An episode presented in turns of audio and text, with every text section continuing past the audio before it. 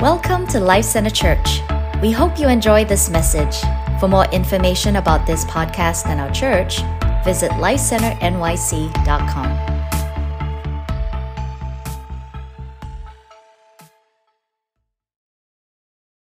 pray for us again and we're going to jump in. So, Father, I just thank you for today. Thank you, Holy Spirit, that you are in this place. Thank you, Lord, that you are moving in our midst. I thank you, Father, just for the healing that's already taken place. Lord, I thank you for the words that you've deposited in our hearts already. I thank you, Father, for the chains that have already been broken. And I thank you, Father, you're encouraging and strengthening us today in our inner man to engage with the living God who died and bled, whose body was broken, that ours may be made whole, that we may be cleansed and purified by the blood of the Lamb. And so I testify today to your goodness. And I, I pray, Holy Spirit, would you move um, through my words and through your word? Holy Spirit, come and have your way today. In Jesus' name, amen. All right, I'm excited to, to be sharing today. Um, I want to pick up what I was working through in uh, the book, or in the month of May. We're going through the book of First Timothy. So I'm going to jump back in to First Timothy chapter 1 today. But before I do, um, I want to share with you a little story.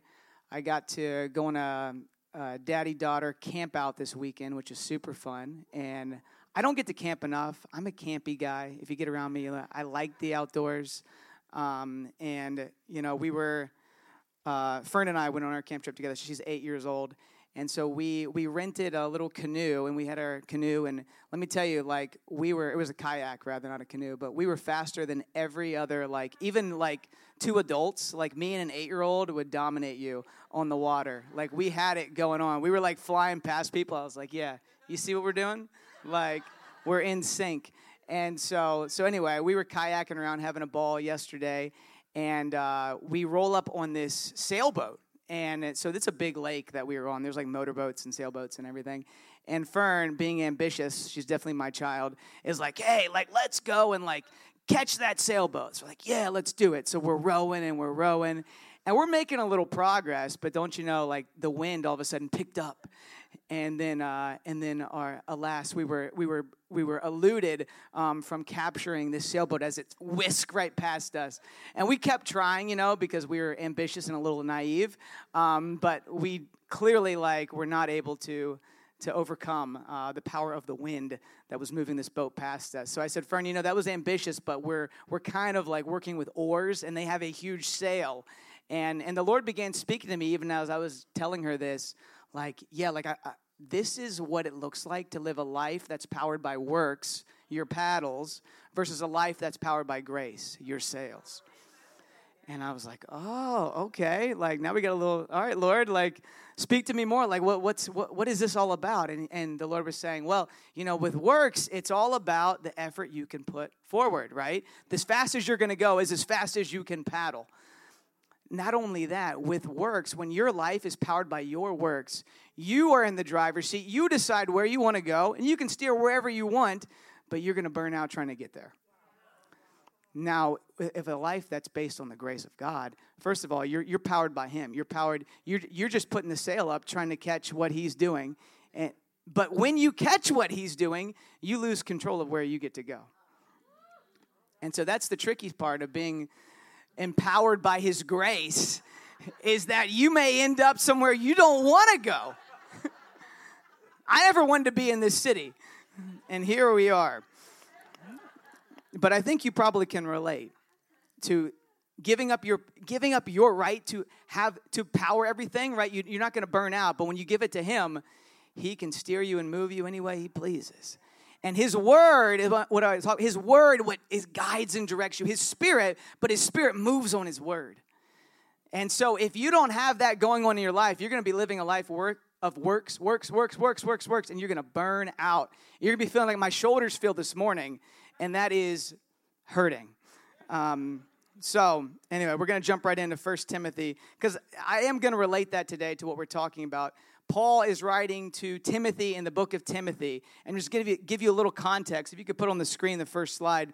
Timothy has been placed in the Ephesian church. So he's in the, the city of Ephesus, which is a highly important city um, for that, or the church in Ephesus is really important. It's located in Asia Minor. It was a huge city for trade and was very wealthy. It was a center for idol worship. They had seen mighty moves of God in this city. Read Acts 19, read Acts 20. We're talking massive outpourings of God, massive numbers of people getting healed and saved. And so the church there was very established and very prominent. But what had happened, and this is prophesied in the book of Acts as well, Acts 20, is false doctrine had gotten into the church. It seeped in this important church. And Paul is saying, Timothy, my spiritual son, go to Ephesus and clean this up. And so it's not an easy task, and it seems like Timothy probably didn't even want to go, um, but he was a faithful son to his spiritual father, Paul, and he went into this volatile situation knowing that reform was needed. So, this book is a letter from Paul to Timothy. So, we're essentially reading Timothy's mail today because his mail has become doctrine, or his mail has become um, part of the canon, which we believe is the Word of God and is infallible. So, Going to the next slide, how is Timothy structured? We have the opening commission. We're going to cover more of that today in chapter one. Then you got chapter two through six, which are instruction and correction for the church and structure for the church, the closing commission. And within this book, there are these three poems. We're going to read one today, and they basically conclude each section, and they talk about how Jesus is the king of the world. And so they're, they're beautifully, they're just kind of sprinkled in there, but you see that theme all throughout the book of Timothy. So I'm going to start out with 1 Timothy chapter 1 verse 8. So if you turn with me, we're just going to be reading right through the chapter, um, starting at chapter 1 verse 8. And it says this, "We know that the law is good if one uses it properly. We also know that the law is made not for the righteous, but for lawbreakers and rebels, the ungodly and sinful, the unholy and irreligious." So these are this is a rough group to be a part of here. You got the lawbreakers and rebels, ungodly and sinful, unholy and irreligious.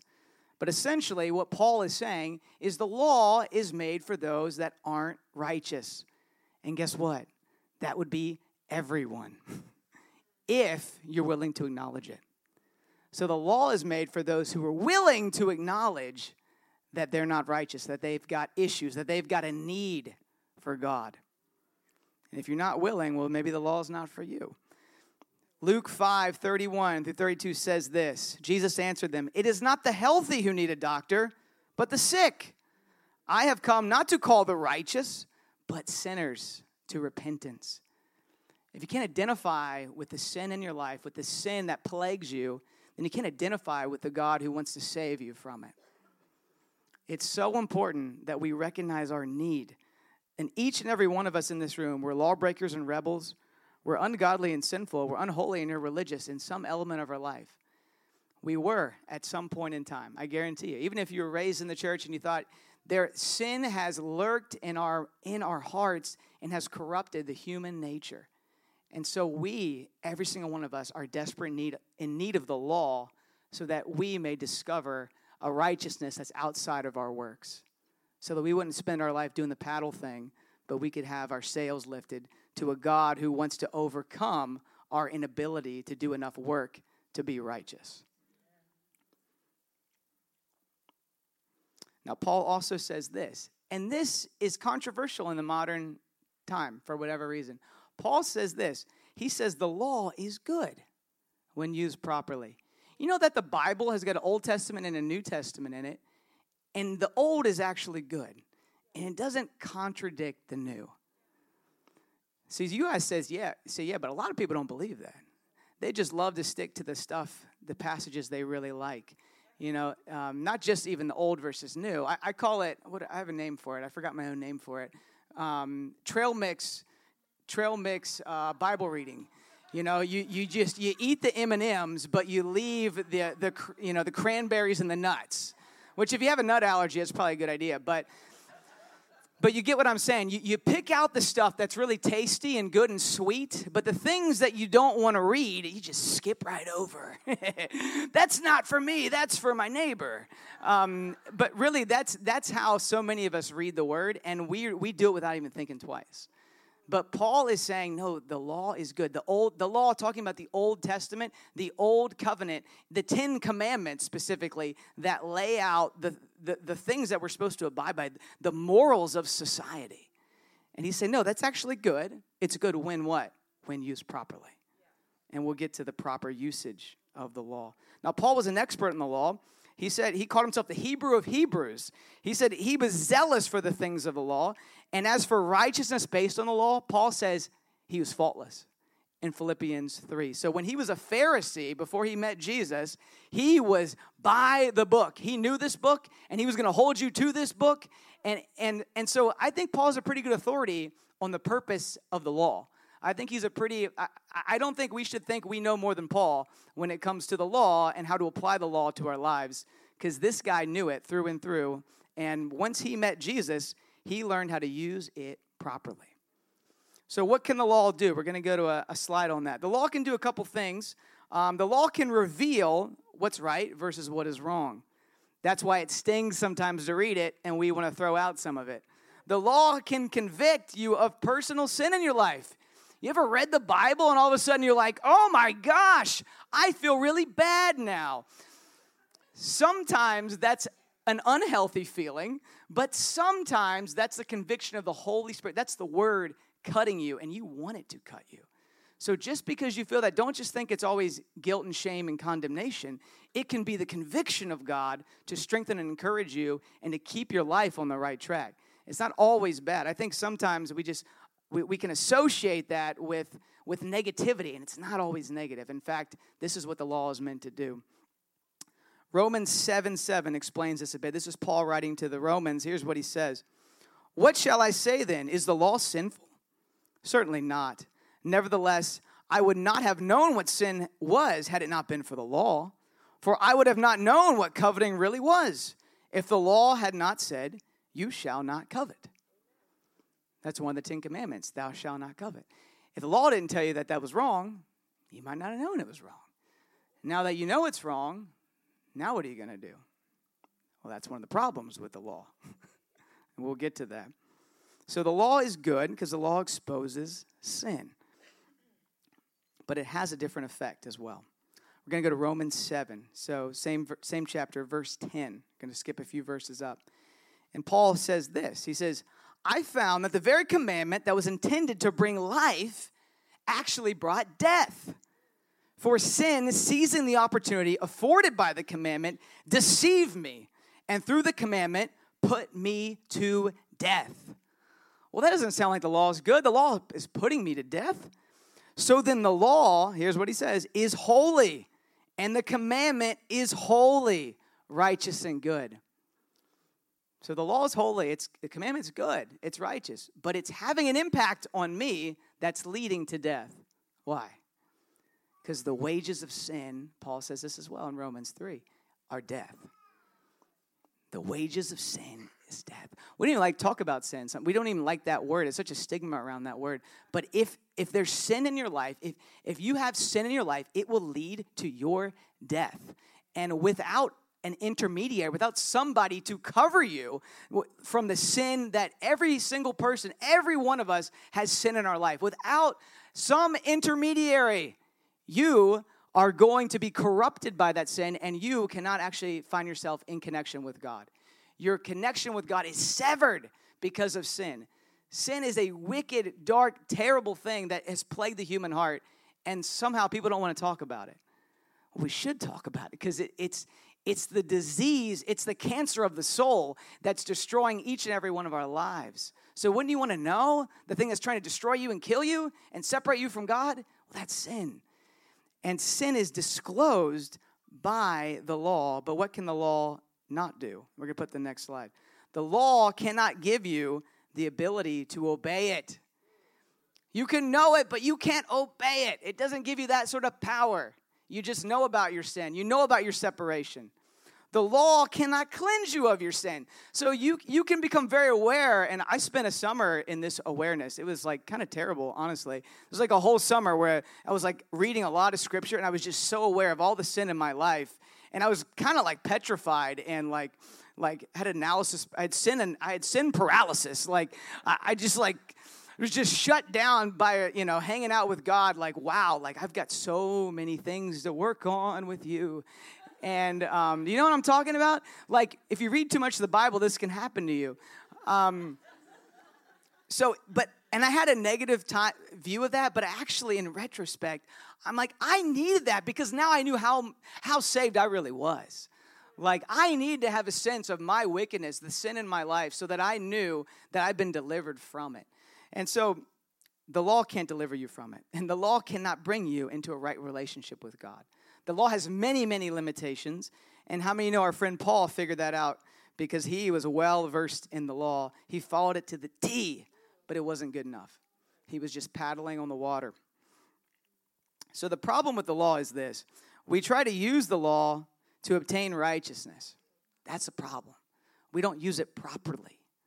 We use it to feel better. Oh, oh I, I, had a better week than this person, right? Like I did these things. Look, I took my daughter on a camping trip. Look how great of a dad I am. Don't you wish you were so? It's like we we we try we try to tick off these boxes and make us feel good about ourselves. When we do that, you're using the law incorrectly. The law is supposed to expose your sin, not make you feel better than somebody else and make you feel less sinful. Well, at least I'm not that bad as that guy over there. But all you see is his Instagram. He's way worse than his Instagram account, I can guarantee you. I'm joking, but you get what I'm saying. So the law points to our inadequacy and our need for something beyond the law. If, the, if you're when you read the bible if you don't feel a need for something beyond like the, the rules that you read you're not reading the bible properly like if you're trying to read the bible just because you want to do everything in it right that's not how you read the scriptures because the scriptures are pointing to the solution of the scriptures, and his name is Jesus. He's what you need. The law leads you to the man who can solve the sin problem that the law cannot solve. That's what the purpose of the law is. Now, I've shared this story before, but I'll share it again for because it's a it's helpful. So Vanessa and I, as my wife, you know, while we were dating, I felt so much guilt and shame with just the own sin in my own life. And, and I knew I had to come and, and confess it to her. And so we arranged a meeting, and it was a very long meeting because I had a lot of sin to confess.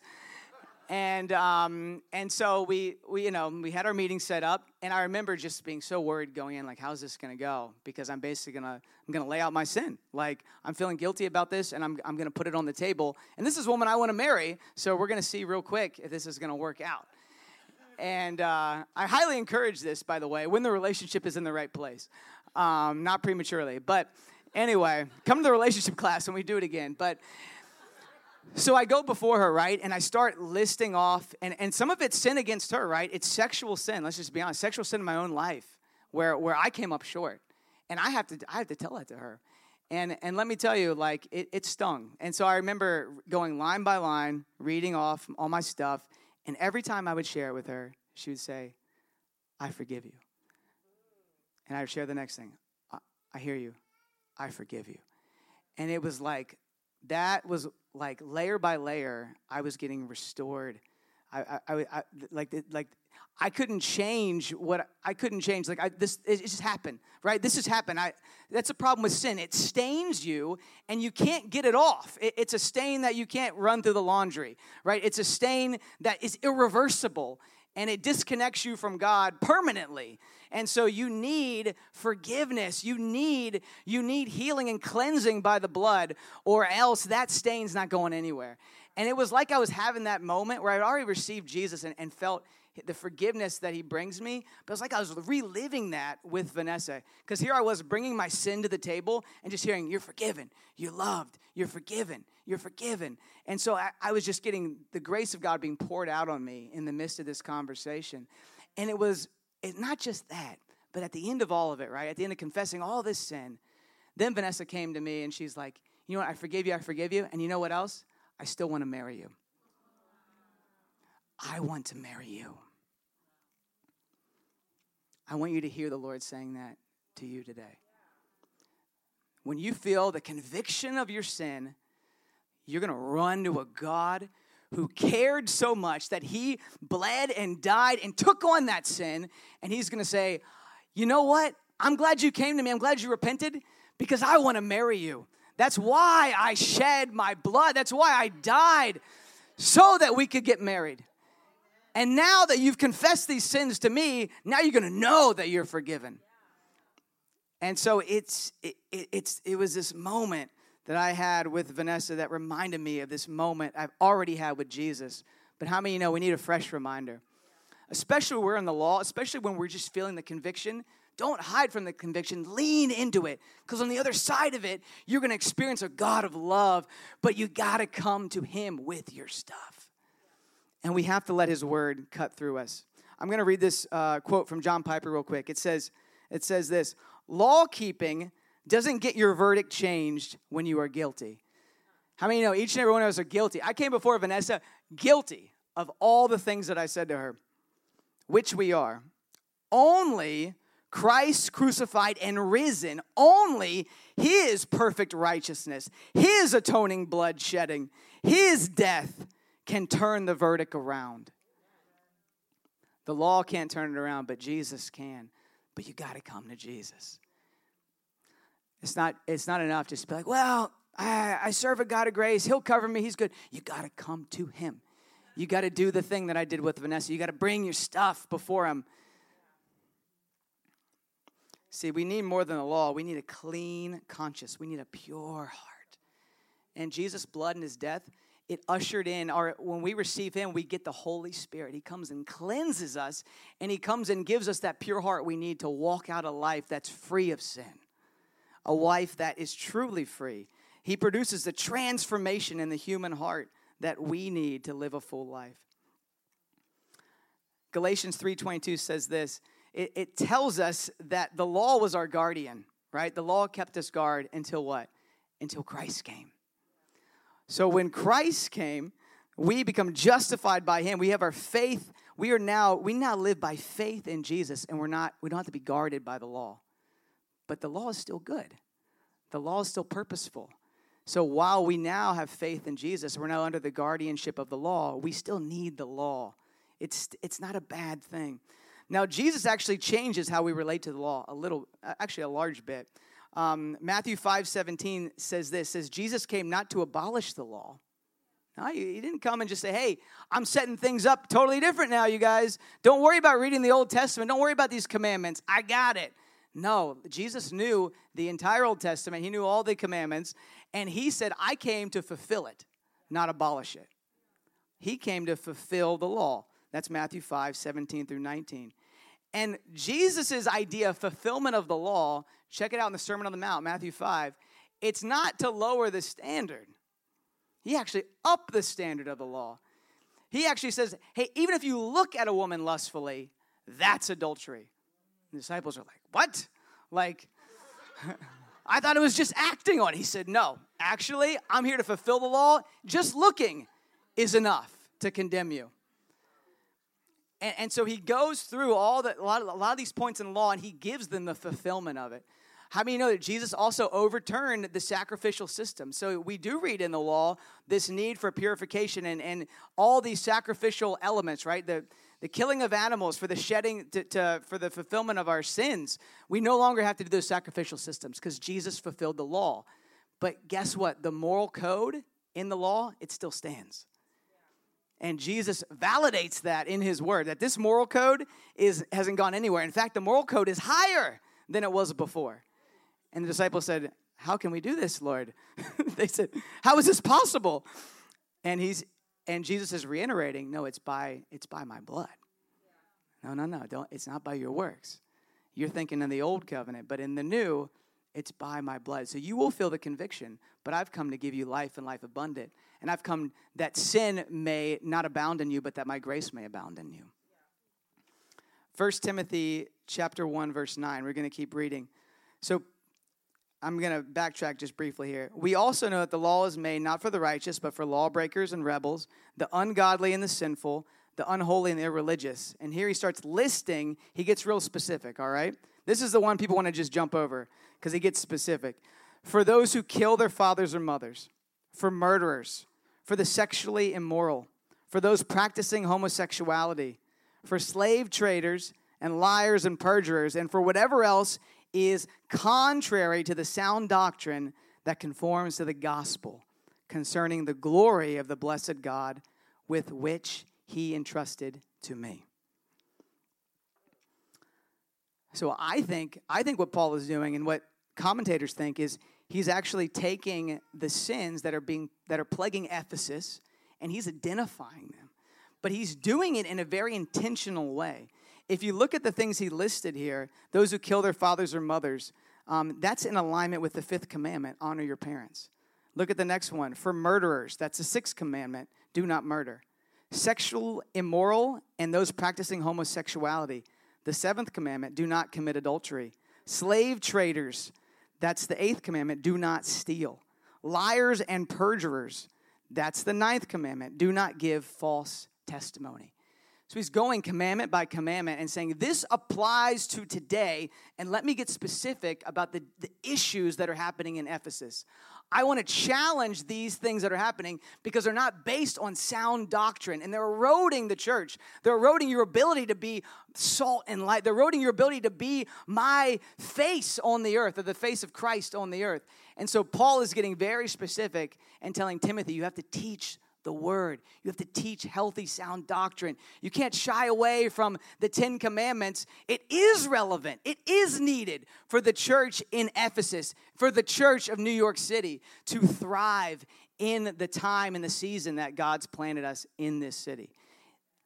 It's needed. And so he gets very specific and he warns against idolatry and sexual morality more than any other thing in the New Testament.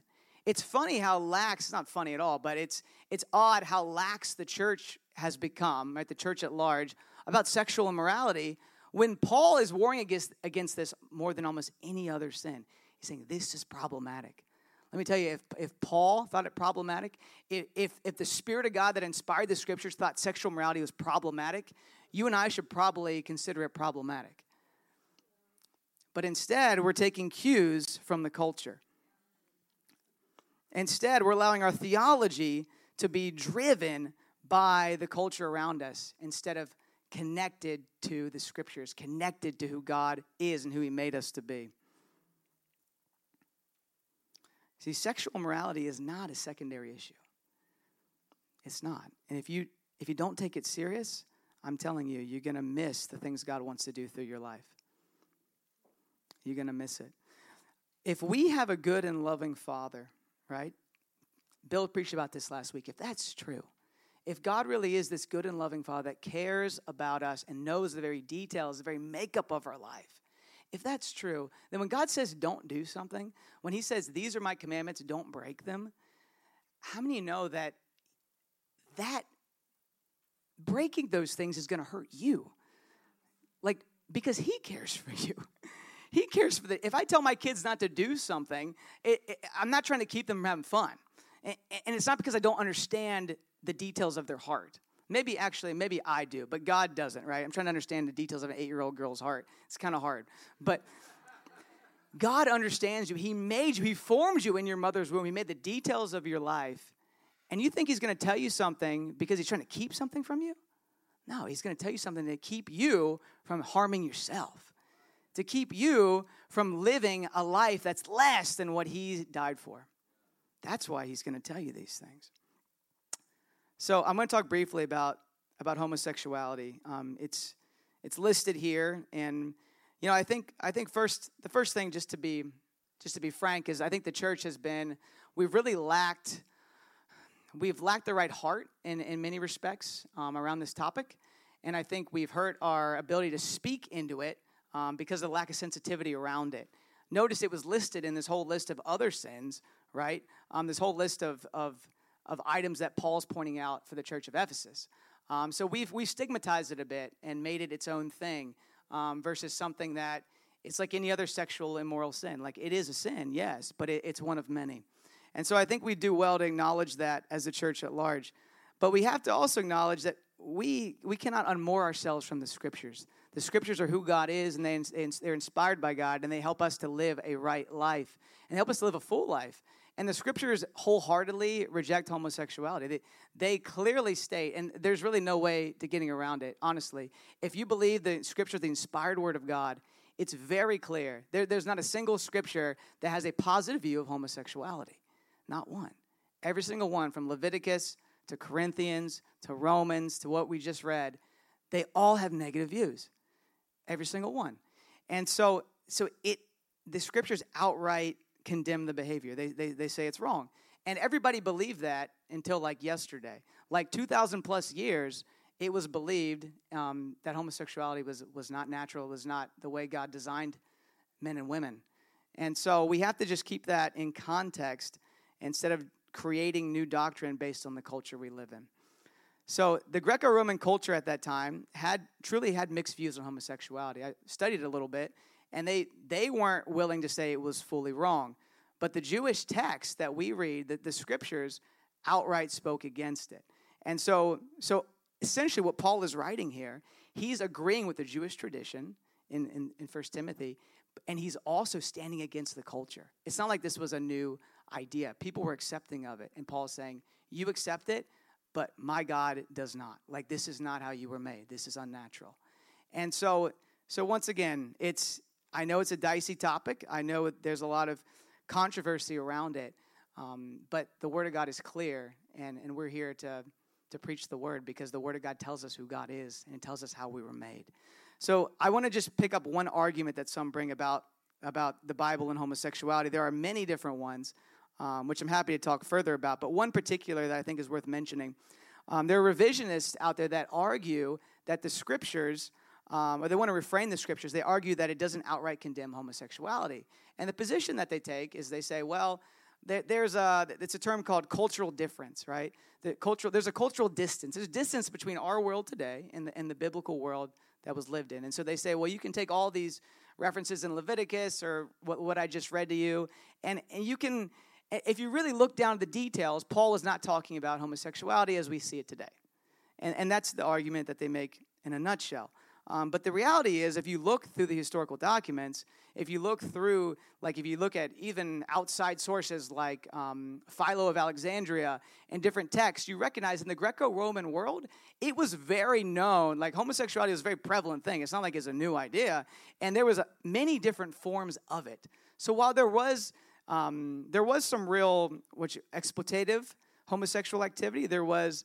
Um, pederasty. I mean, there, there was there was definitely some some unhealthy activity that maybe goes beyond what we see now.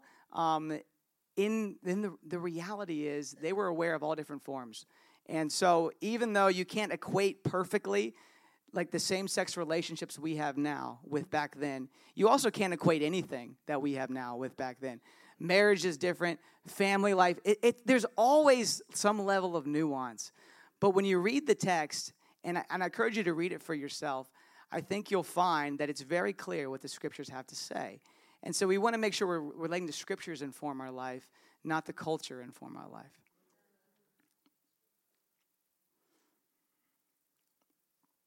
I think culturally, one of the challenges we have today is that sexuality is so tied to identity. We are an overly sexualized culture it's really it's really insane. We live in this hyper individualistic age, and it influences our theology way more than the scriptures do. Is the reality. Um, I want to read this quote. It's by this guy um, Carl Trueman, and if you could put it up on the screen for me, he wrote this book. I really encourage you to read it. I, I read it. It's called "The Rise and Triumph of the Modern Self," and it gives it gives us a little context for the world that we live in, um, so that we can once again understand truth versus lies. Understand, understand kind of the, the, um, the water we swim in, if you will. Here's what he has to say. Um, he says, The intuitive moral structure of our modern social imaginary prioritizes victimhood, sees selfhood in psychological terms, regards sexual tradi- traditional sexual codes as oppressive and life denying, and places a premium on the individual's right to define his or her own existence.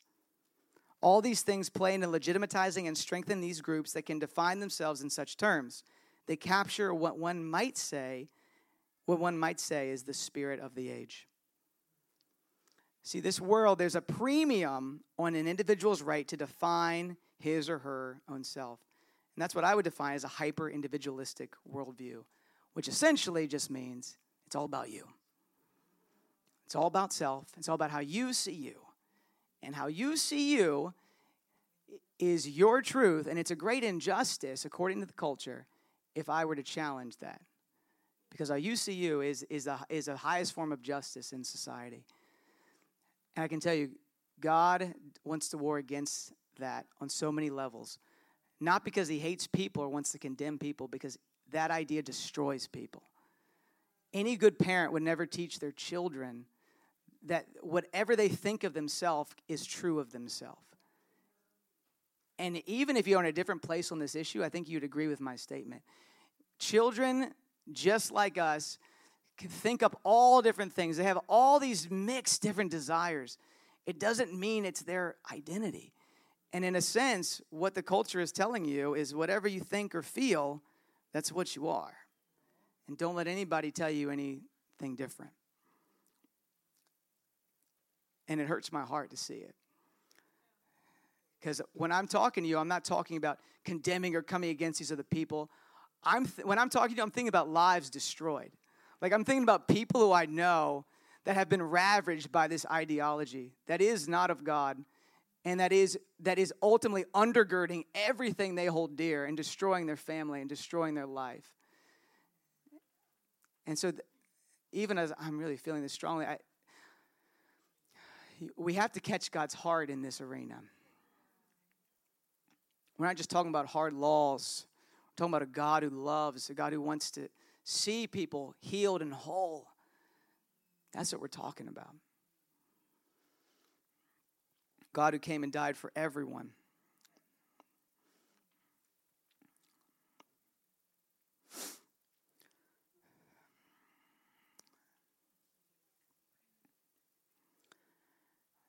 because of sin, our, many of our desires have been corrupted.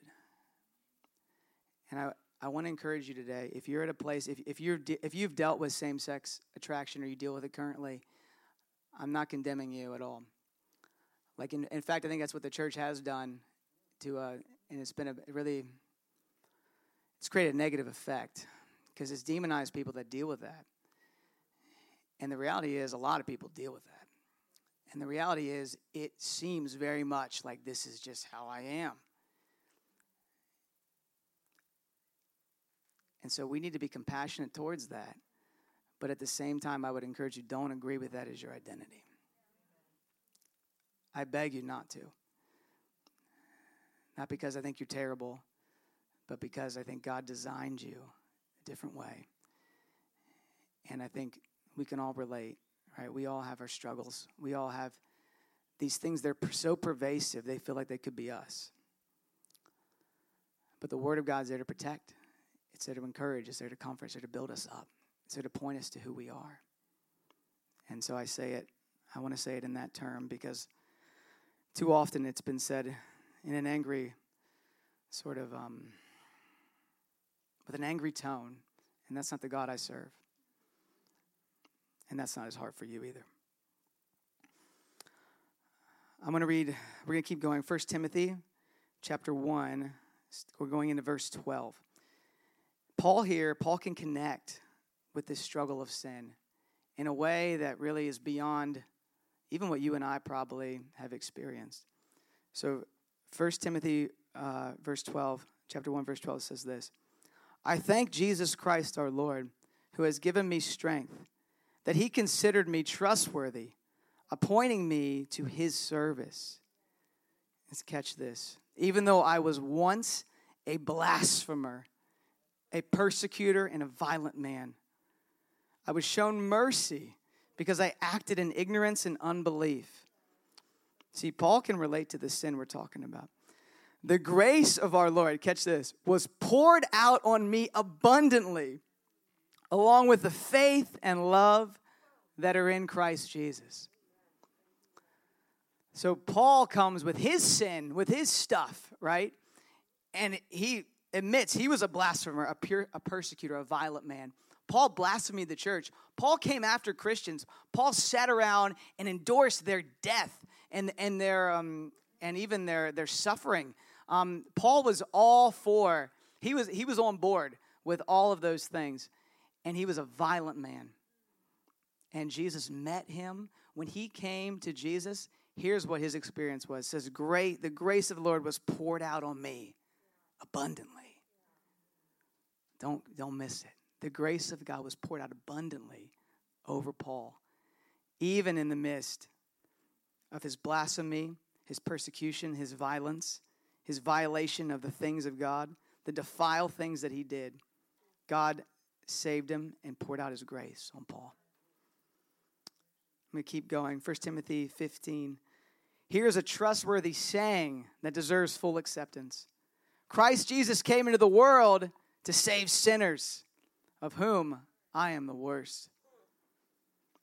But for this reason, I was shown mercy, so that in me, the worst of sinners, Christ Jesus might display his immense patience as an example to those who would believe in him and receive eternal life.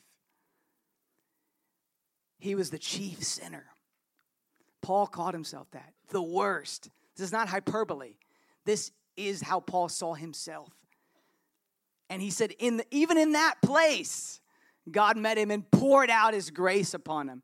Even in that place, he met him because Jesus came into the world to save sinners. If you don't know you're a sinner, then you don't know Jesus came to save you because he came for sinners. He didn't come for righteous folk. He came for sinners. And Paul knows this better than anyone else. And he's saying, I was the worst.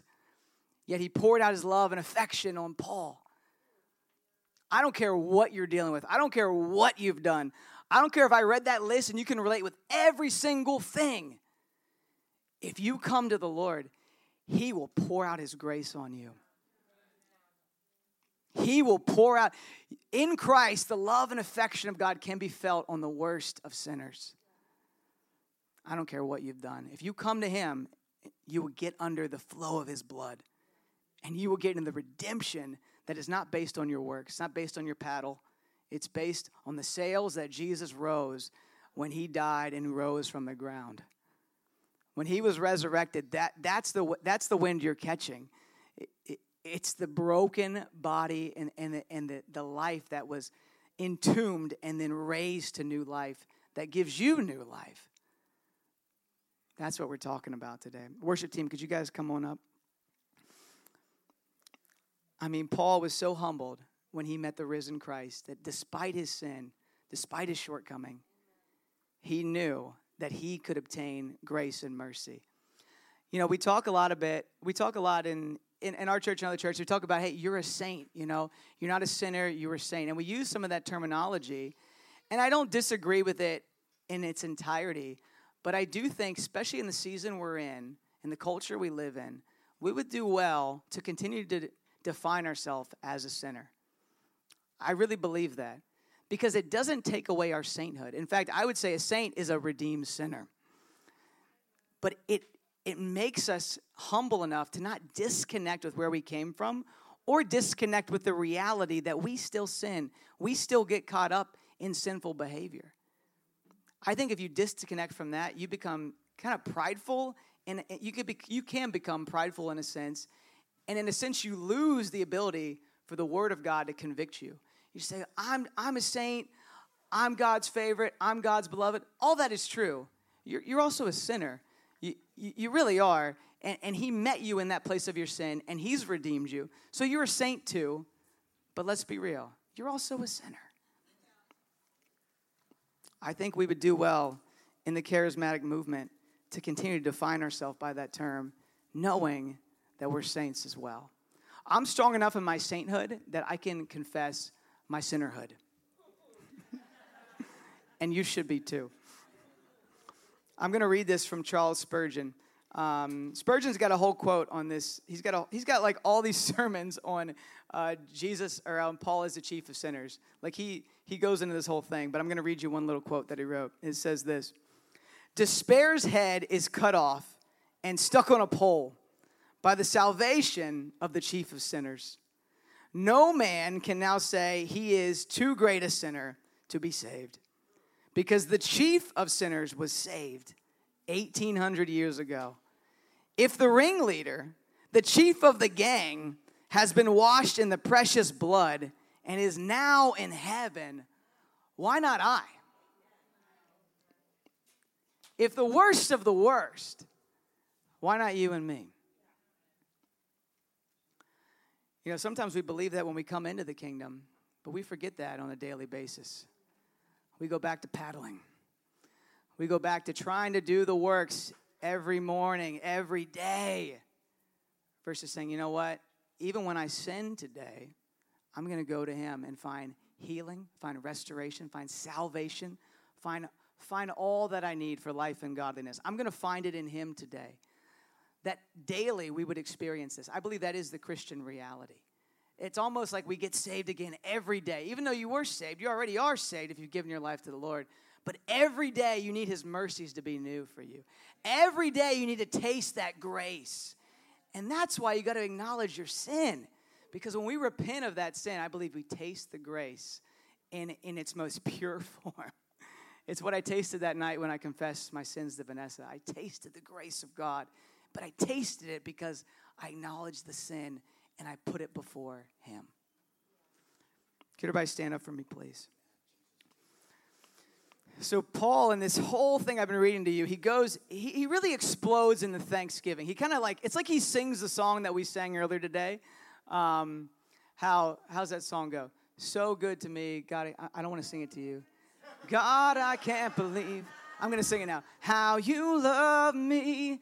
It's like he, it's like he starts singing that song in this verse. You have been, I'm gonna sing it now. So good to me. God, I can't believe how you love me. I'm shameless. Well. But it's like he starts singing that in the scriptures. And he goes into his testimony. And he's still singing that song. I'm the chief sinner. But here I'm singing this song of thankfulness. And then he ends with this. It's like a doxology just put right in the scriptures. So this is his the ending of his thanksgiving and his testimony is this right here. 1 Timothy 17. Now to the king eternal, to the King immortal, to the King invisible, the only God, be honor and glory forever and ever. Amen. He's acknowledging there's a king above all whose word guards our life and whose and whose testimony is our testimony. But it's to that king, that eternal, immortal, invisible king, the only God. That's whom we stand before. We stand before him. He tells us who we are, he tells us where we're going, he defines the very details of our life. So, God, I pray today that you would put things in perspective.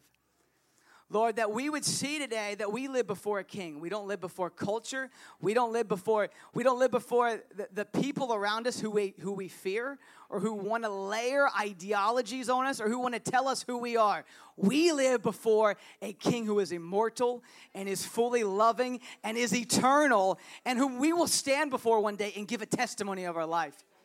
God, I pray you would put this in perspective today. Lord, I pray that we would have this healthy fear of the Lord that would come upon your people, that we would live differently in light of the God we serve, who is over all and sees all and knows all. Lord, I pray today that you would soften our hearts to hear this loving King, that you would define us, that you would be the thing that identifies our very nature.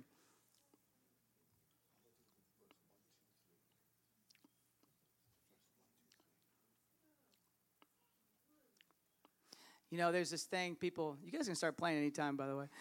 Um, there's this thing where people, you know, they say, like, hey, like, let's, we should pray the gay away. You, you hear that? Like, oh, like, you're, you're dealing with these desires. And you can apply it to anything. Because honestly, we're not just talking about, pray the whatever away. Pray your sexual addiction away. Pray your, pr- you, you name it. It's not about praying it away. And we're a house of prayer. So I'm all about the prayer. I'm like, pray, pray, night and day, morning, noon, and night. Do it. But it's not about praying it away. It's about getting a revelation of who you are in God. It's about seeing Him rightly. It's about getting caught up in who He is. You don't got to pray anything away when you when you immerse yourself in His heart. When you see Him rightly and you realize the God who's speaking to me through the scriptures, the God who gave me the word, the God who gave me his spirit, he tells me things, he convicts me of things because he loves me. And he knows me better than I think I know myself. Certainly better than those people on Instagram know me. Certainly better than even my friends and family know me. Those that would try to define you and tell you who you are. Let the word tell you, let the Spirit of God in you tell you who you are. And that is going to come as a connection with His Word, not contradictory to it. I really want to war this morning for some of you because I'm telling you, as a father in the faith, some of you, you've been, you've been, the culture has tried to lie to you, tried to undergird who you are, and, and get you to agree with all sorts of things addictions and fears and lies and deceptions. And I believe the King of Glory wants to come in today, not to pray it out of you, but to deliver you into his arms that you would run to Him and find a good and loving Father and find that you're actually a child. You're not an orphan. You're a child that's been specifically, wonderfully, and beautifully made. But you got to go to the Creator to know how you're made. You got to go to Him to know what unlocks the things in your heart. So we're going to pray. Um, a worship or worship team's already up here. Ministry team, could you guys go ahead and come up? If you guys could just line up back here. Father, I thank you for what you're doing. Holy Spirit, come and have your way in this place. God, come, come and war against anything hindering love in our heart. Lord, I pray for I pray for a, a spirit of repentance to come on us, God. That we would let the word cut us deep, Lord. That we would come to you, Lord, for freedom, for healing, for wholeness, for identity. God, that we would have our identity found in you. So come, Holy Spirit, come and cut through Come and have your way in us.